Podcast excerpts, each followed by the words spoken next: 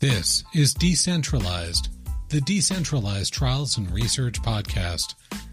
We gather here with friends and guests to talk about the latest ways to make research and clinical trials around the world more inclusive, more accessible, more resilient, and more sustainable, all by using decentralized methods.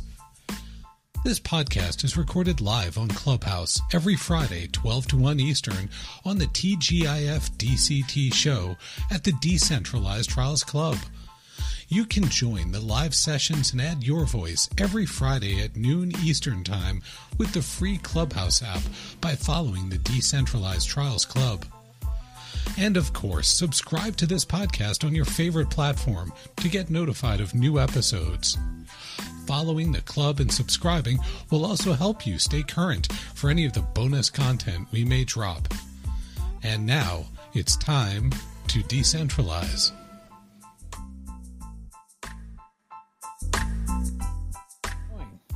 For those of you just joining us, welcome to TGIF DCT, the Decentralized Trials Club here on Clubhouse. If you're new here, we gather here live every Friday, 12 to 1 Eastern, 9 to 10 Pacific. Together, we cover a range of topics related to bringing forward innovative strategies and approaches for clinical trials and medicine development for research in general. If you're new, feel free to tap Decentralized Trials within the Clubhouse app in the upper left. You can follow the club there, get a scroll ahead to what's in store in the coming weeks. You can also go back in time and visit the replays of past gatherings here. There's some great content there because our topics are so diverse and we're so fortunate to be able to bring on guest co hosts almost every week. Covering topics, whether technical around interoperability, sensor, wearable, EHR integration, covering topics that are human attributes around patient input and study design, whether around diversity and inclusion, patient experience, covering uh, collaborations and solutions that people are developing, covering re- regulatory considerations. Today, we're going to have a little bit of fun, though. We're going to take a slightly different turn and play a little bit of prognosticator. Take a few minutes together where we can all share some forecasts and visions and plans for the year ahead, where we can also share maybe some survival strategies and what are we thinking uh, we can do as individuals or together to help navigate the complexities and uncertainties in the current environment and make sure we're able to keep making progress together. As always, if you have topics you'd love to see us cover here, uh, please reach out. Let Amir, Jane, myself know what those topics might be, what's of interest to you, and if you'd like to be a co host, just let us know. We'll get you added to the calendar. We have some co hosts coming up in the upcoming weeks that will cover everything from uh, unmet needs and gaps around sensor and wearable data. We have some folks that will be sharing some data that they've gathered, gathered around patient preference for decentralization and more. So keep those ideas coming to us, keep raising your hand and stepping forward. Amir, any other thoughts as we kick off 2023 together?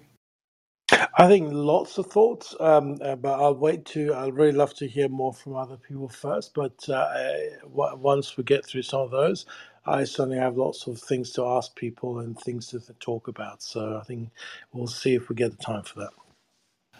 Well, as most of you know, our format is usually to have a guest and a topic. We'll kick off the first half hour, uh, kind of opining and exploring an area together, and then open up, usually around the second half hour, to hear from you. And what are your thoughts, questions, ideas, perspectives? Today, we're going to open things up a little earlier than usual. Uh, and so, if you have areas that you'd love to uh, raise your hand and step forward to share, you don't have to wait for that half hour mark this time around. You can just take advantage of that hand waving icon on the bottom of your screen. We'll pull you up on stage. One other housekeeping note, as Amir always likes to remind us, make sure you're tapping some of the profiles of both the voices you're hearing, but others who are here in the room with you. They share your interests, they share your passion around today's topic. They could be great connections for you to follow, whether here on Clubhouse, follow on LinkedIn, follow elsewhere to continue to build these connections, to continue to build this community.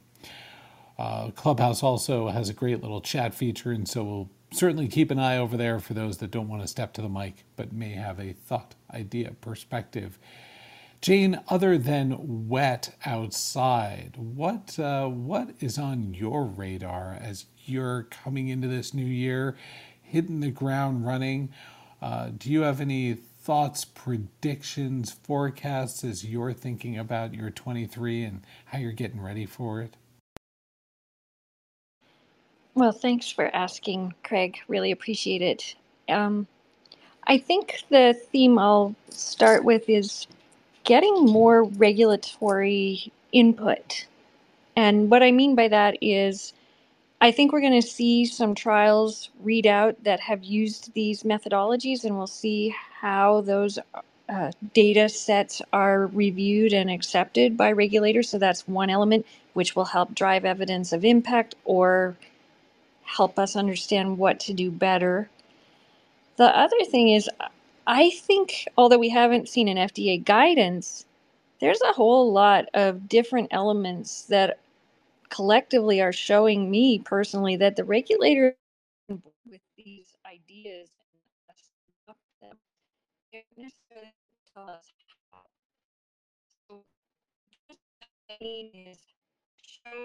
Hey Jane, we're methods. we're losing you here, Jane. I think this uh, storm is making your connection a little less stable than usual. Is that is that coming through the same for you, Amir? Yes, correct. Yeah. Shoot. Well, is that any better? Yes. It's a it is better. Let's let's go with it, and I will uh, step in if if you start to go robo on us and break up. So, regulatory, that's the theme. Showing that these methods are acceptable to regulators and understanding how to make them work. That's where I'm headed.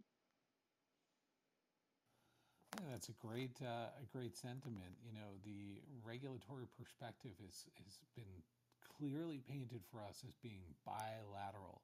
The regulators want to hear from this community. They are open and receptive. They're looking for input um, whether we saw it from the FDA with the oncology uh, centers call a year ago, which didn't get a tremendous amount of feedback for them, but also some of the work they're trying to do now with Citi to keep pushing to get input inbound.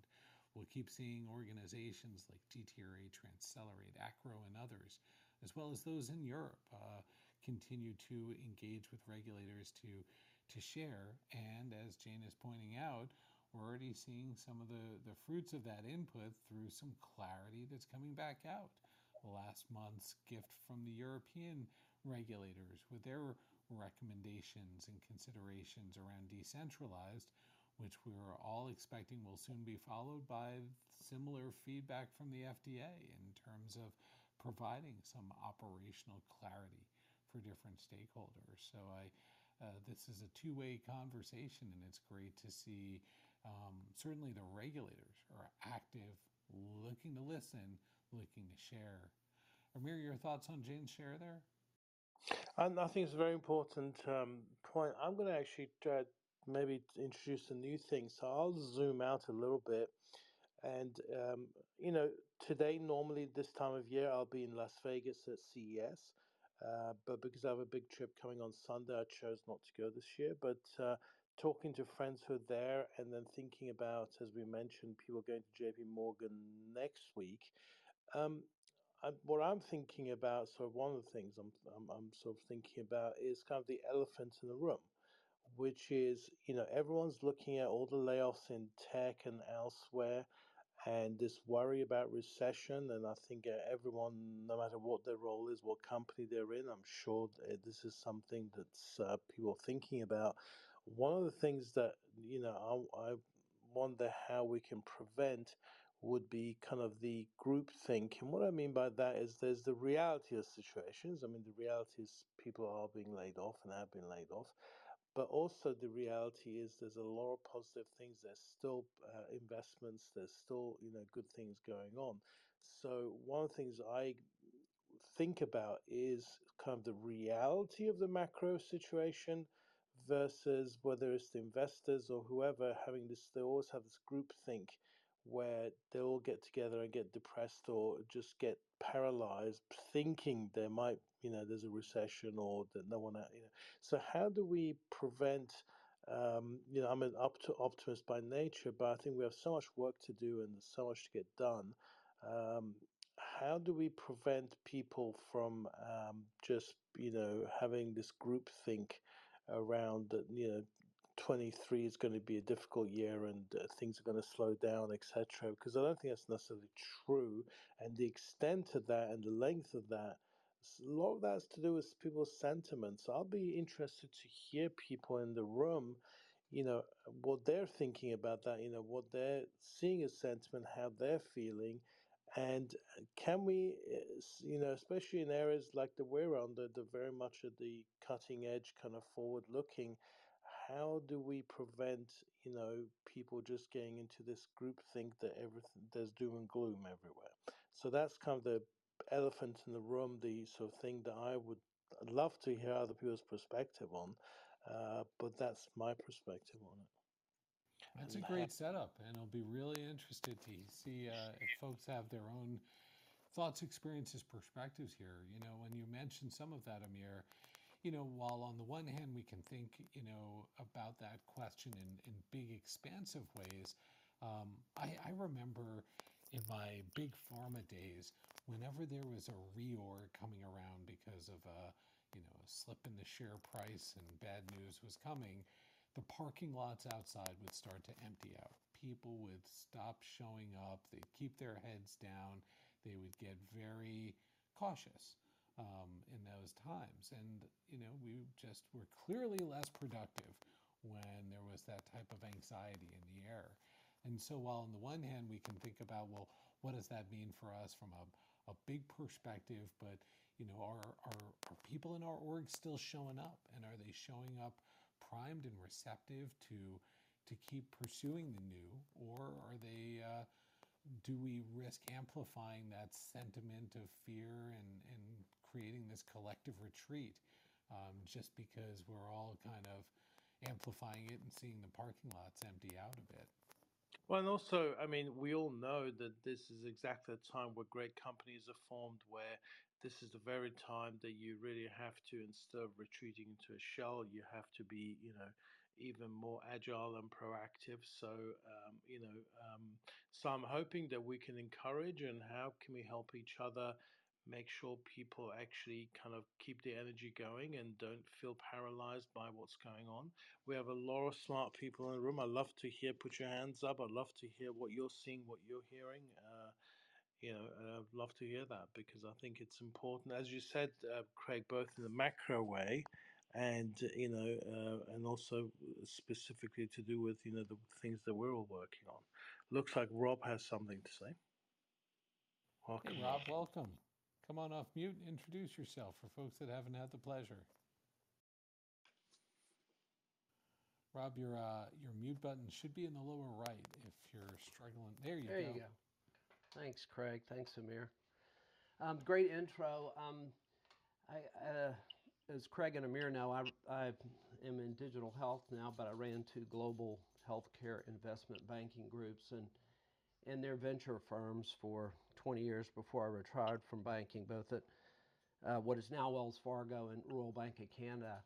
And so over that you know period, I saw quite a bit of these hype cycles, going back to the, the 80s with the biotech boom, you know the 2000s with the genomic boom, uh, up and down cycles with different unique devices, and um, even uh, the the the entry and beginning of the CRO industry.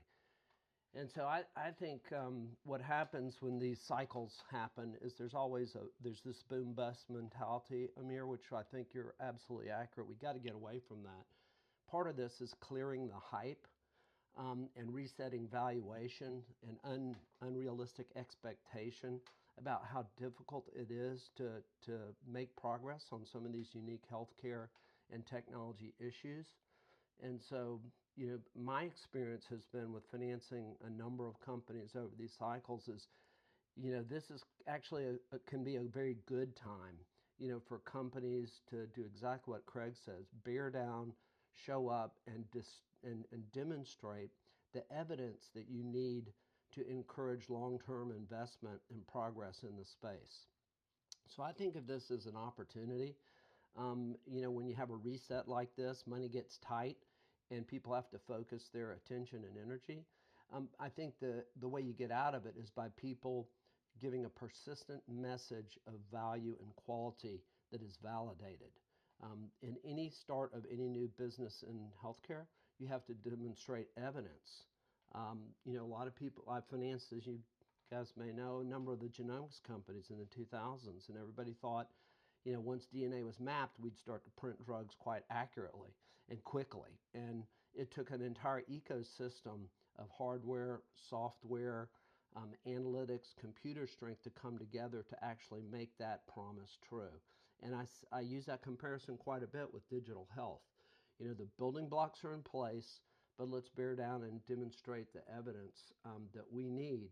And also, also do that within the context of focusing on what we're all trying to do, which is improve patient health and make more efficient and more efficacious the pharmaceutical development process.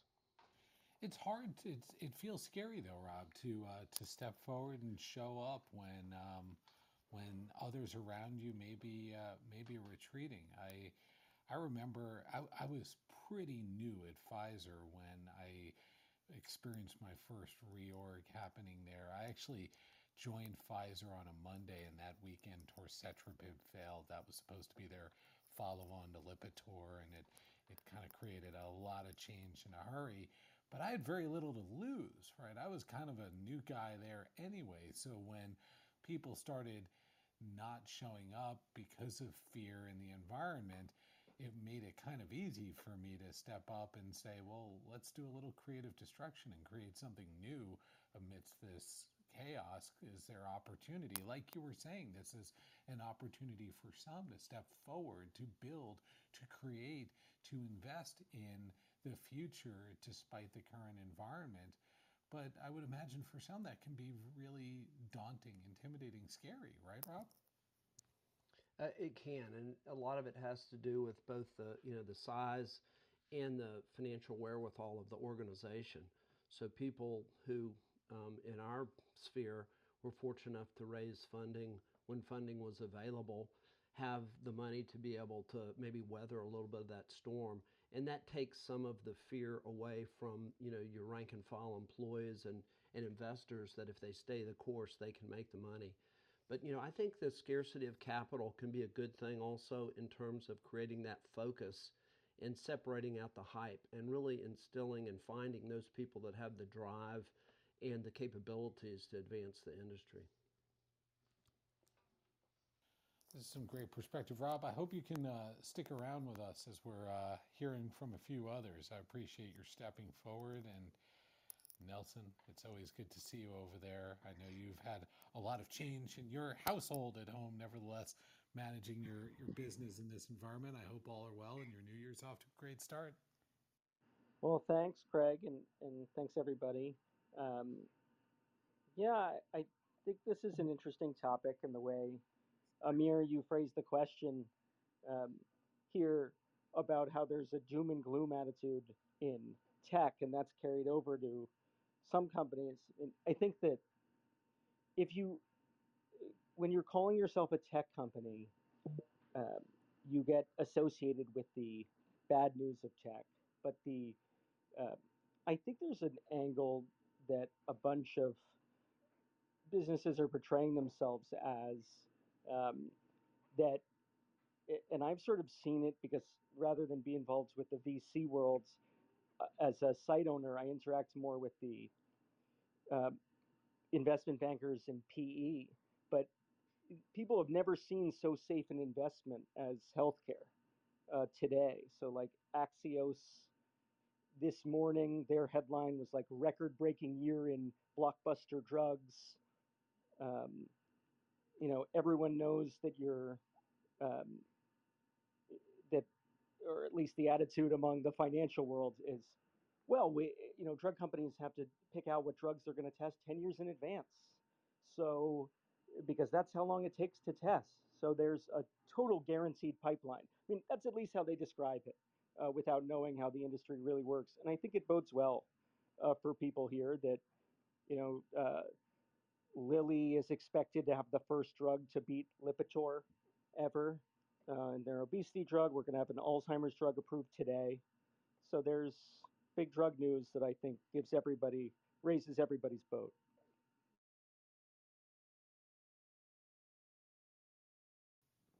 Thanks, Nelson.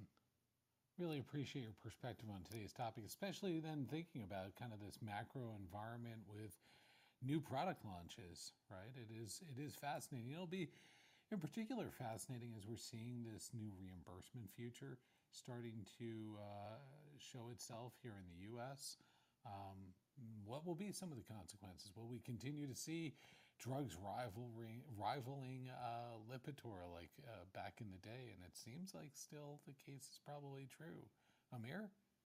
Yeah, I, I mean, uh, I agree with what Nelson's saying, and then Lilly is just one company, right, with the GLP one uh, inhibitors. So there's, I think that's a huge sort of blockbuster class coming, as and that's not the only one. But also, it makes me also think about Nelson's comment about the fact that you know um, there's a lot of uh, optimism about things that are happening in the life sciences. I remember interviewing actually at CNS Summit two years ago, I think. Um, someone senior at Novartis that's ahead of all their AI and technology, etc. And one of the topics really was the challenge of competing with Googles and Amazons for tech talent, right? And I think it's interesting because everything, in, you know, I always think of silver linings. Uh, but even then, it was like, well, we can get people who truly want to work on, you know, bio and important stuff. So that's how we try and attract them from tech.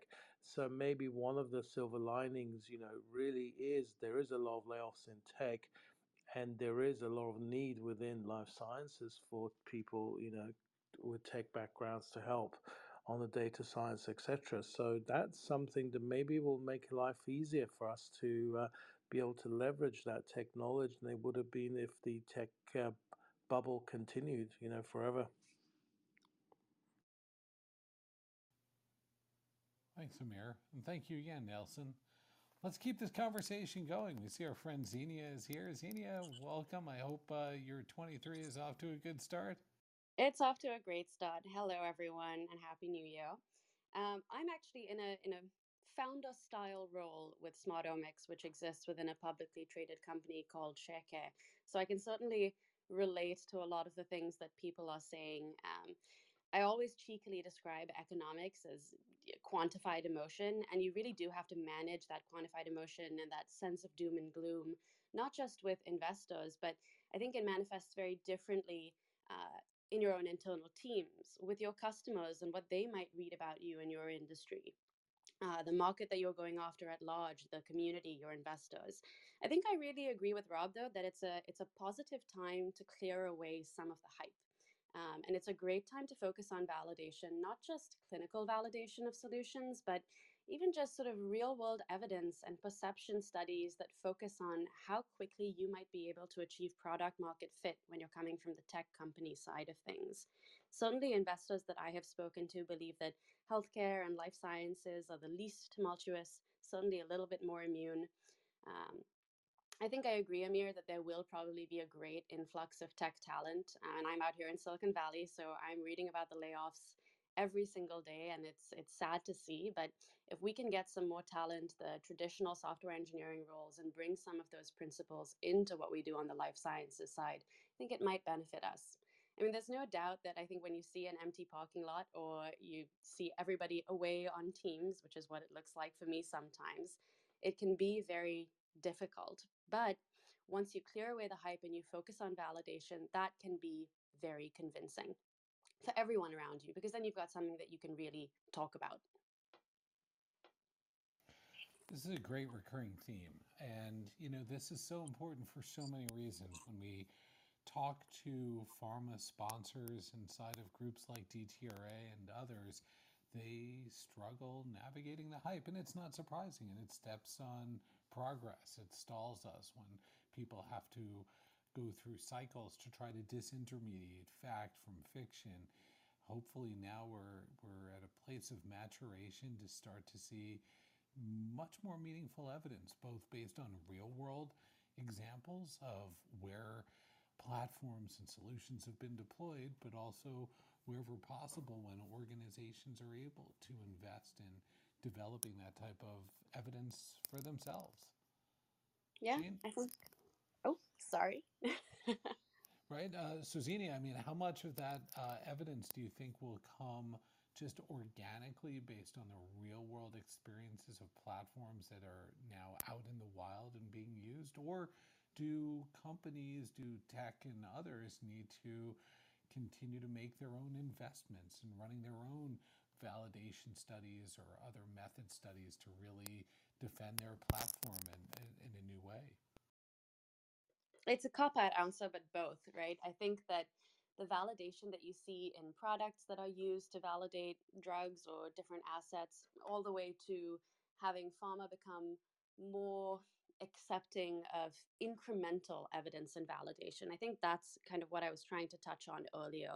Right now, when we think of clinical validation and evidence, there's usually a very narrow definition, in part because that's what regulators require. But in this kind of market, I think incremental, very quick, rapid validation of certain ideas or concepts or aspects of drug development will allow you to be uh, more de-risked as you go through a process. And given that I think the investment community probably looks at you know a, a company developing a new asset and says, "Wow, it's going to take us a long time to to see the benefits of that." These smaller, more incremental approaches to validation that can show you that you're on the right path might become more acceptable. I think they'll only become more acceptable though if they become cheaper, and that I think is the call to action for for tech companies um, to make those things more affordable and more accessible. Jane, do you have thoughts based on what you were hearing from uh, Xenia in terms of that story of evidence generation and uh, uh, the investments that may be needed there? I do, but I was thinking a little bit more about how to use what exists now in the ecosystem to help build that understanding of evidence. So, how do we actually take the content that's being generated in publications and in studies that are already underway or complete to make it more publicly accessible so we don't all have to recreate the experiments? Now, we might need a little validation experiment, but it's probably more about the use case than the principle, if that makes sense. Thanks, Jane. And it certainly makes sense also thinking about ways to make sure that this evidence doesn't, uh, that, that it gets sunlight and that people can know where to find information, reliable information, reliable evidence. I know that's um, been an important part of DTRA's initiative landscape and will certainly be an important priority within DTRA over the coming months as more and more evidence starts to build. How do we make sure that the ecosystem knows where to find the evidence that's out there? Especially, um, just adding in the obvious maybe, but Xenia, I agree with you that these proof points, if you will, go beyond the regulatory read on the use of these new methods. And sponsors still really desperately need the proof points from the regulators that this is acceptable.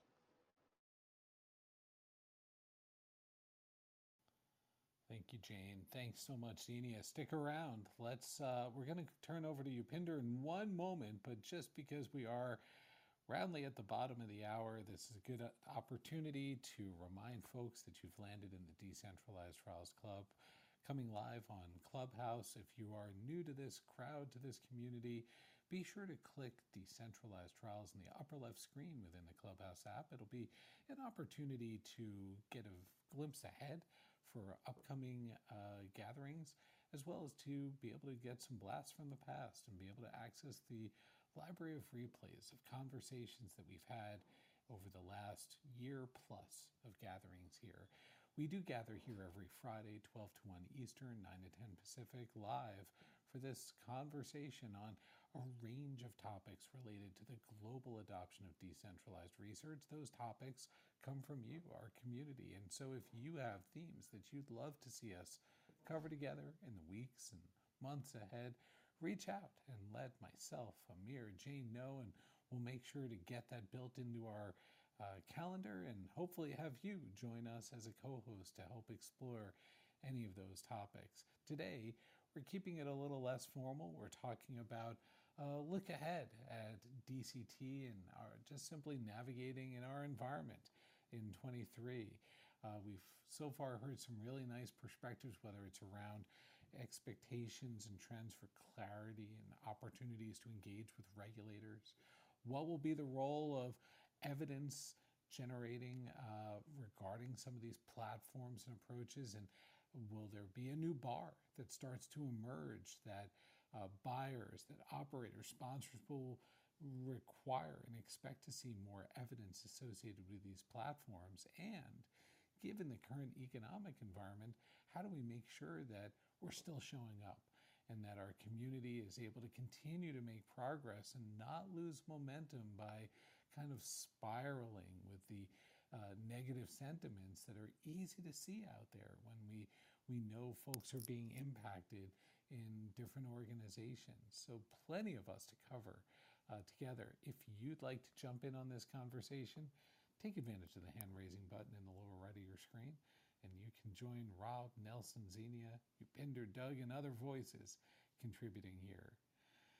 Upinder, good to see you here, my friend. Please uh, come on off mute, say hello to folks, and share some of what's on your mind on today's topic.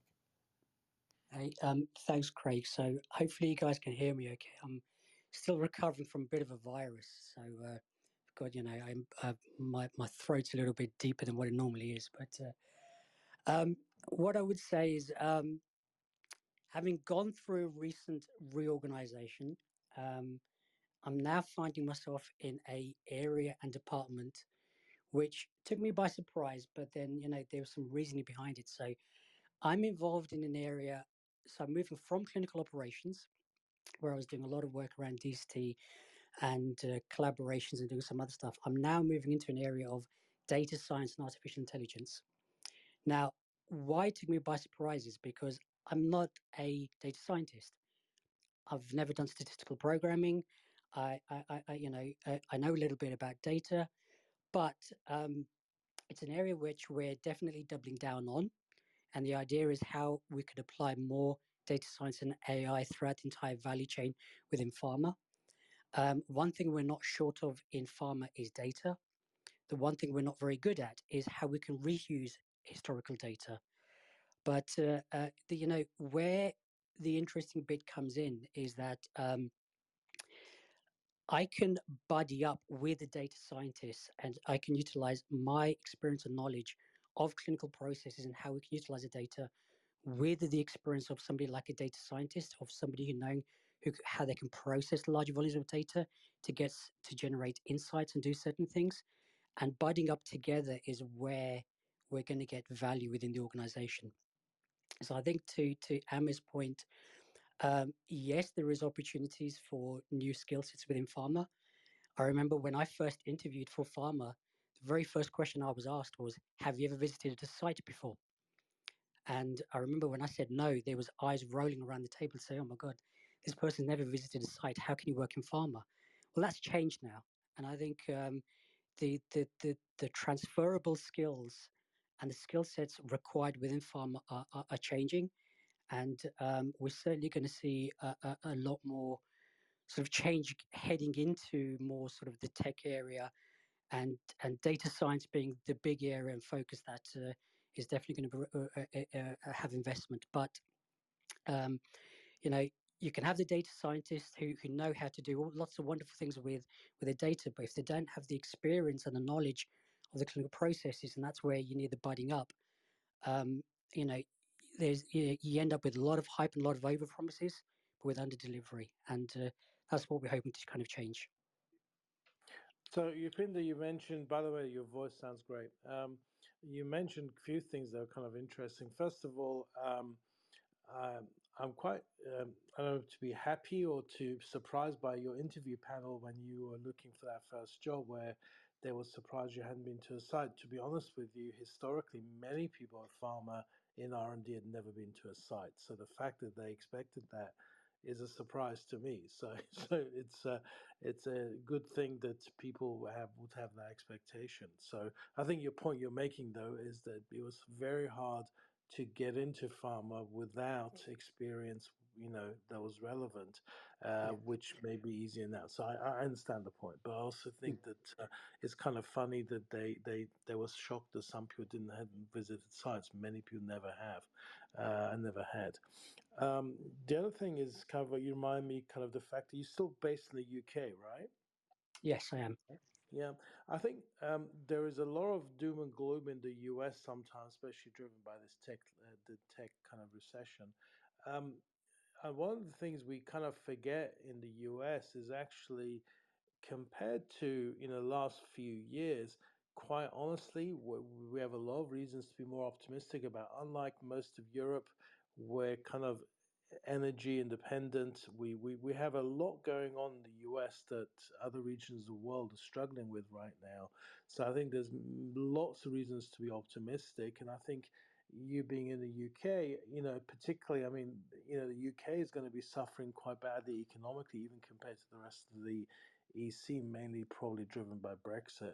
Um, so I think one of the things I want to kind of for people to think about is the fact that actually, uh, quite honestly, in the US, there's lots of reasons why we're probably in better shape than many other places around the world. Um, so that's the the other thing I want to mention um, because I do think sometimes people don't quite have that global context that uh, there's a lot going right right now. We we have political issues, we have other things that we're all worried about, but uh, uh, there's many other aspects of, of the you know functioning of the world where we're actually doing better than we were.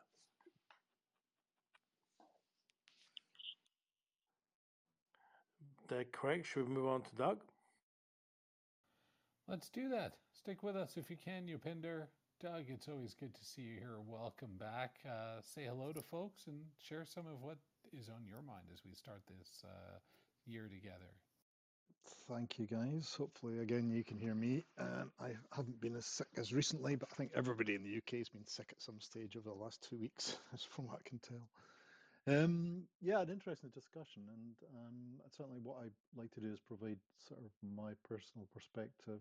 You know, coming from the CRO world, uh, we're looking at running clinical trials that often are having um, hybrid elements to them and at the same time, we're sort of aware of the fact that some of these tech companies, DCT tech companies, you know, they've been through their funding round um, and they're burning through their cash. And we've got to think, well, what's going to happen to these companies over the next four years?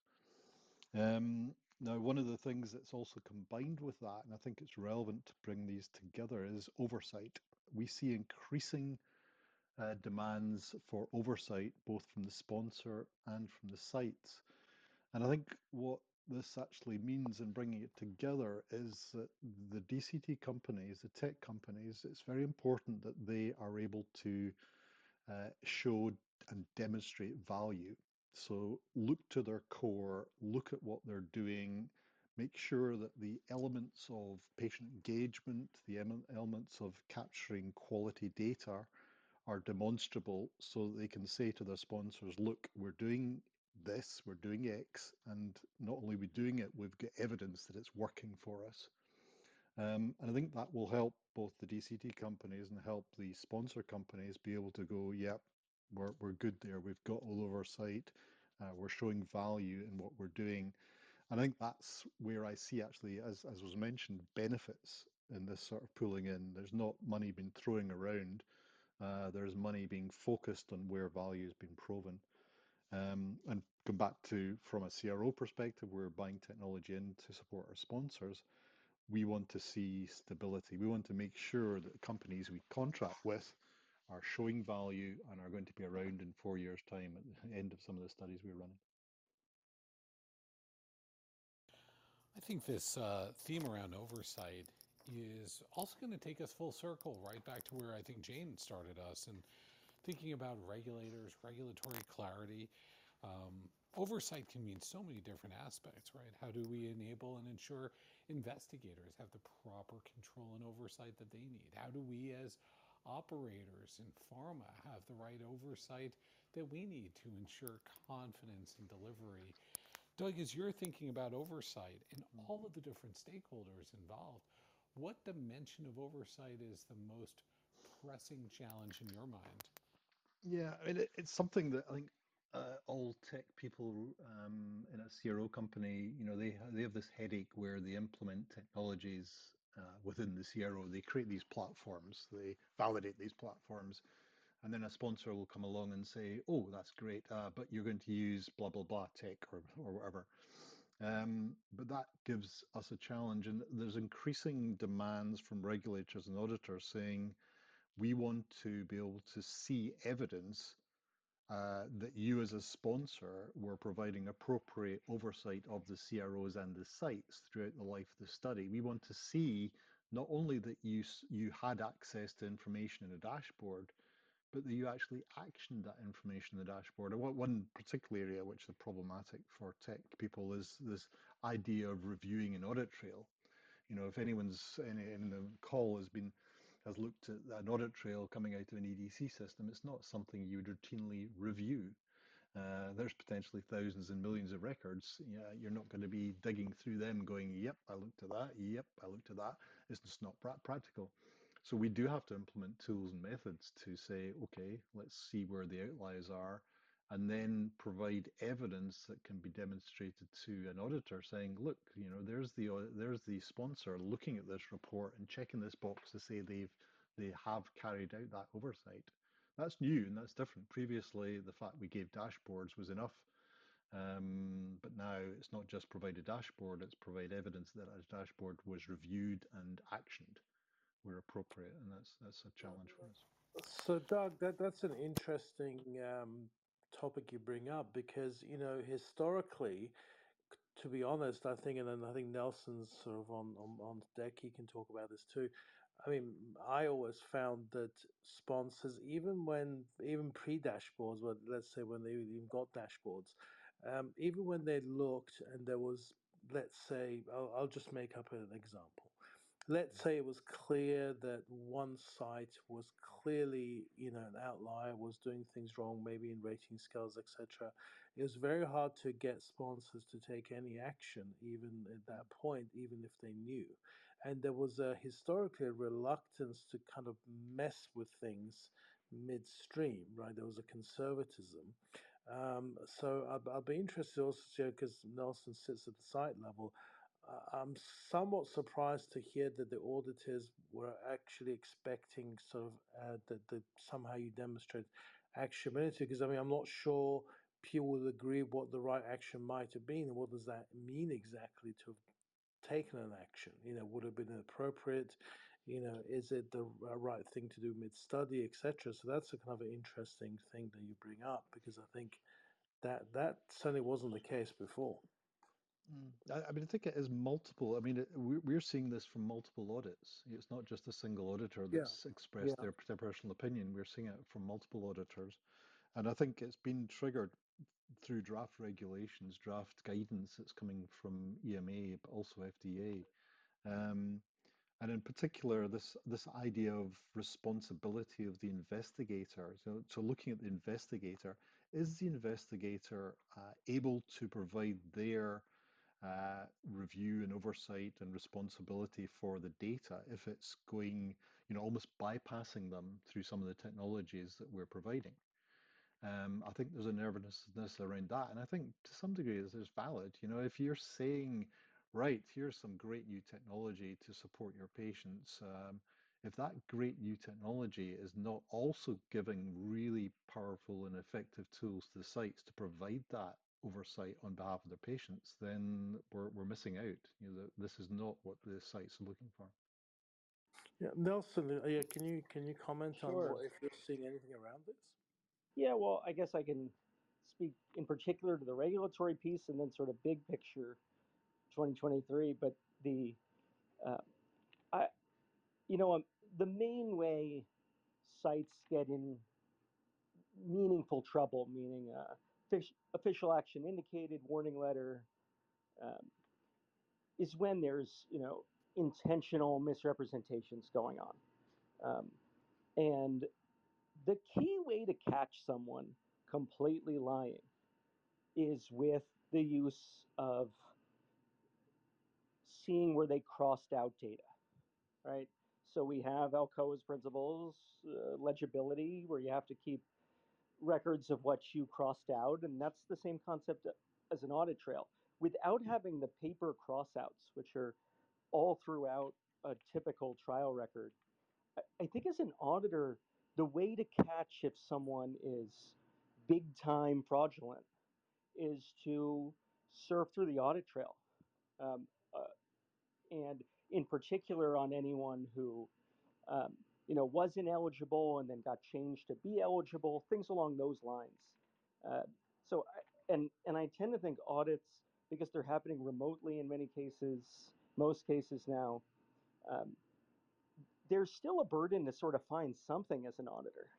And this is where the juice is in the audit trail of whether a site is doing something horrible, um, just like it was in paper.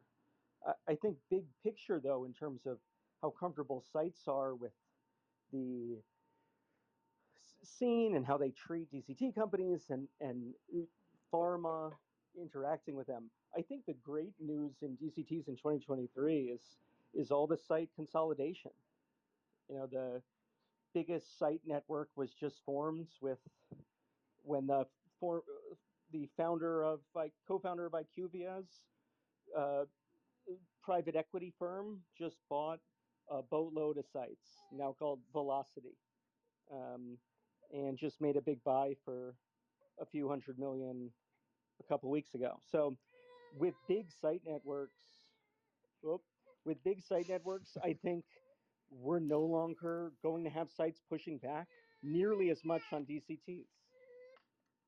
They just, uh, big companies figure it out. You don't hear CROs complaining about all the logins and all the technology to sponsors.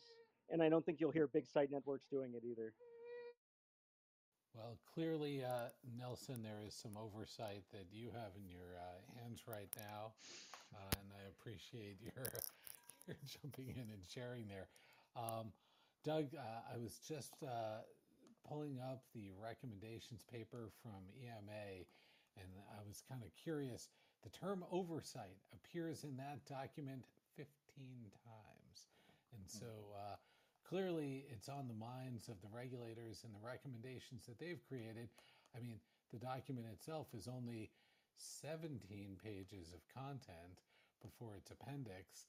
Uh, so that's that's quite a few mentions. I do think you're onto something, certainly around regulators having concerns about being able to demonstrate that stakeholders have the proper oversight. I guess to Amir's point, it mm-hmm. is interesting to say, what is supposed to be the action based on that oversight, but at least step one, being able to demonstrate and show confidence that the stakeholders had the right access and visibility for their oversight responsibilities.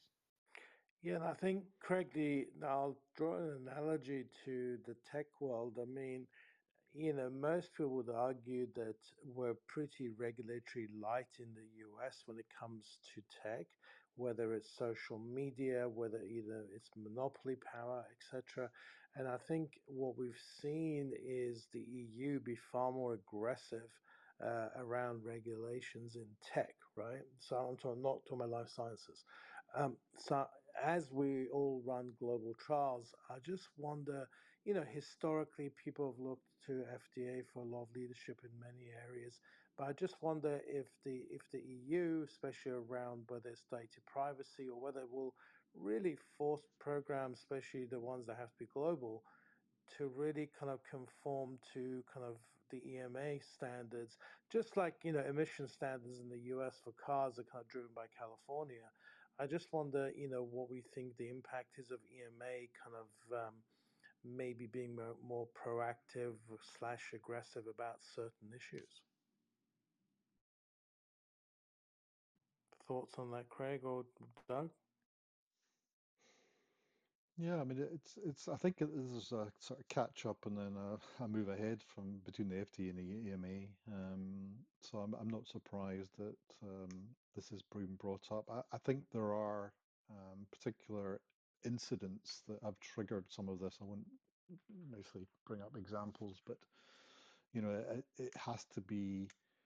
I think, I mean, it was actually Nelson pointed out, you know, in the olden days, you would look at a piece of paper and you'd see a cross out. But the more you you um, decentralize activities, the more things can be buried, and I think that can can worry people by saying actually it's it's in the database, it's everything's okay, it's in the database. But from the auditor's perspective, they're going, well, I don't see. I don't see whether that's good or bad in the database. I, I need to see evidence that you guys have looked at it and made that assessment and I can can confirm that what you've got is actually good. So I'm not I can't say I'm overly surprised that the regulators are picking up on that. I think it just it's just a, maybe a coincidence the EMA has picked it up first. The FDA could just have picked, well picked it up first themselves. Um, but oversight, I, I think, you know, just going back to my original point, I, I don't think oversight is necessarily a bad thing. I think it's possibly a good thing. And I think if uh, you can combine that with demonstrating value in the DCT world. I think I think it's it's good. I think we we do need to prove that what we're doing is better and of greater value. Um, and as the money is squeezed for these DCT tech companies, you know they're going to be reverting back to where value is proven. Um, so I, I, I see that coming together. So that to me is what I'd see for 2023. Uh, focus on value, focus on evidence and value. Great. Um, I'd like to actually, um, we have about seven minutes left. I'll just bring up something else different, I guess, um, and maybe more on a positive note. Um, you know, many people six months ago, a year ago, may not have heard about GPT-3. Um, a lot of people still have not heard about it, but you know, if you if you kind of listening to the tech world, um, they all feel that Google stock's going to be under real pressure if they don't uh, actually launch because they have their own GPT-3 kind of competitor, which they've chosen not to launch yet. And uh, very recently, Microsoft, uh, through the sort of the Bing arm, is now going to collaborate, you know, with GPT-3 to make Bing be better than Google, perhaps in terms of search. The the reason I'm bringing that up is it's kind of interesting that we sometimes also forget that there are times where a technology comes along that really is disruptive, and the chances of that, you know, are not getting any less. Uh, especially around AI, and I wonder, you know, how that's going to affect kind of our world. I mean, one of I'll just pick an example of, and there's people on this call to focus on this full time. You know, our our constant challenge is connecting the right patient to the right trial. Uh, you know, I think. For instance, some of the CRO challenges last year in terms of stock price is probably driven by, you know, how hard it's been to get patients to get get into trials. You know, it is is technology going to help with that? I mean, a lot of people are trying with that, but is, is some really disruptive technology like GPT-3 going to really suddenly, you know, move the field forward? Is something that, you know, we don't necessarily think about every day, but it's possible. Um, don't know what other people think about that because it's, you know, yeah, uh, I think a lot of tech people I talk to actually think 23 will have several breakthrough technologies that will surprise people and uh, kind of change about change how we think about things.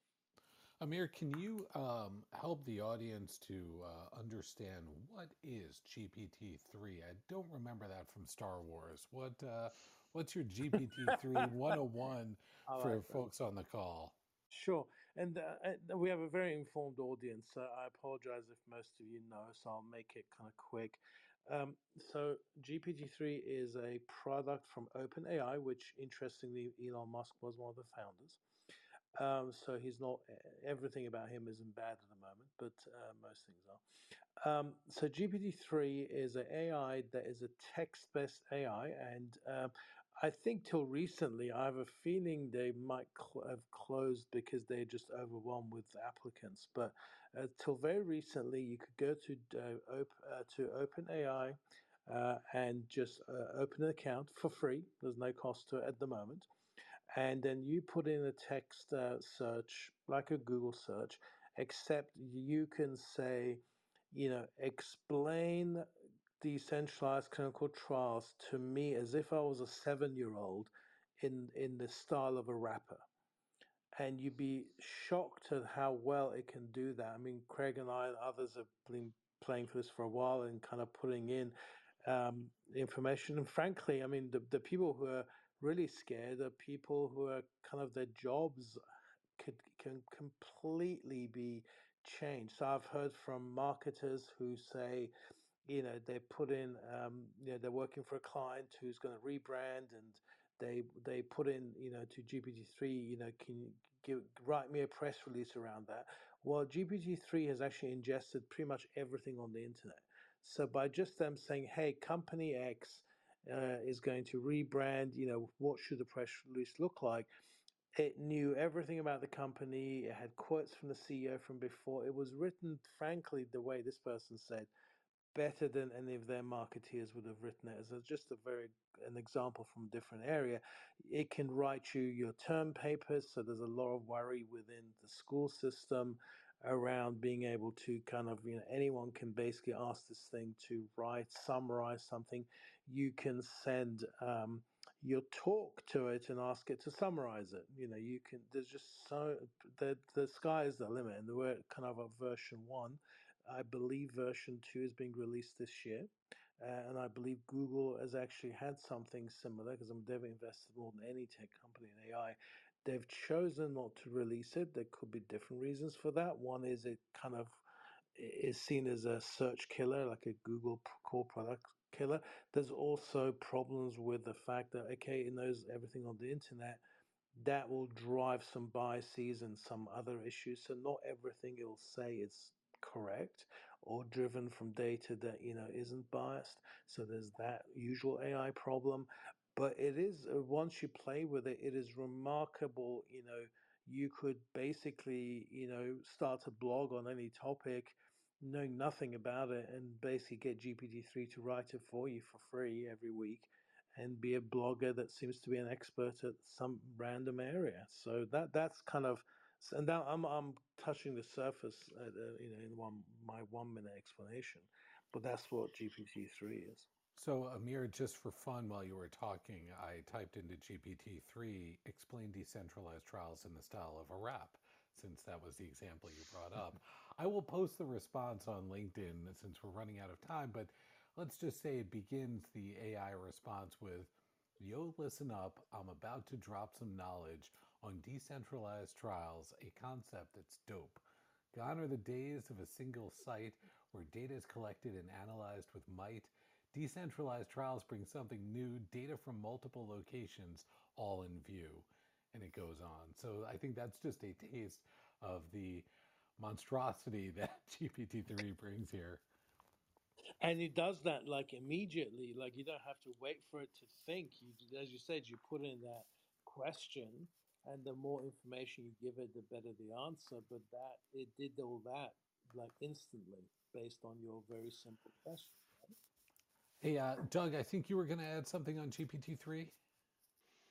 Yeah, I mean, I think just very quickly, my, my concern is, is as Amir mentioned, it's all based on information. It's it's pooling, so it's able to present something that sounds extremely clever, but in actual fact, its core knowledge may be flawed, and that is the risk with ChatGPT. You think, oh, it's brilliantly articulated an, a, a, a position, uh, but its position's based on flawed uh, underlying data sets. Right, it's like any technology, for instance, it could certainly amplify disinformation as an example, you're right, because Mm. that's what it's seen. So, that, like any technology, like AI in general, um, there's going to be really good use cases. There's going to be frightening kind of possible downsides. So, that's for sure. The, the- I think the issue, though, is whether we like it, it's coming, it's here, right? So, the question is, how do we deal with it? Uh, but as you said, Craig, looks like we managed to run out of time before we ran out of topics. As, as usual, and I think that GPT-3 topic will be a great one to come back to. I saw at least a couple of interesting perspectives in the chat around privacy concerns. Um, what does that mean here? So let's stay tuned on that one for sure. In the meantime, thank you so much, Rob Nelson, Doug Upinder, um, and everyone who was able to join us here today as we're kicking off this year together. Uh, wishing you all a great start to your 2023s, and we'll look forward to coming back together in the weeks ahead. Keep your topic suggestions coming, and we'll see you all soon.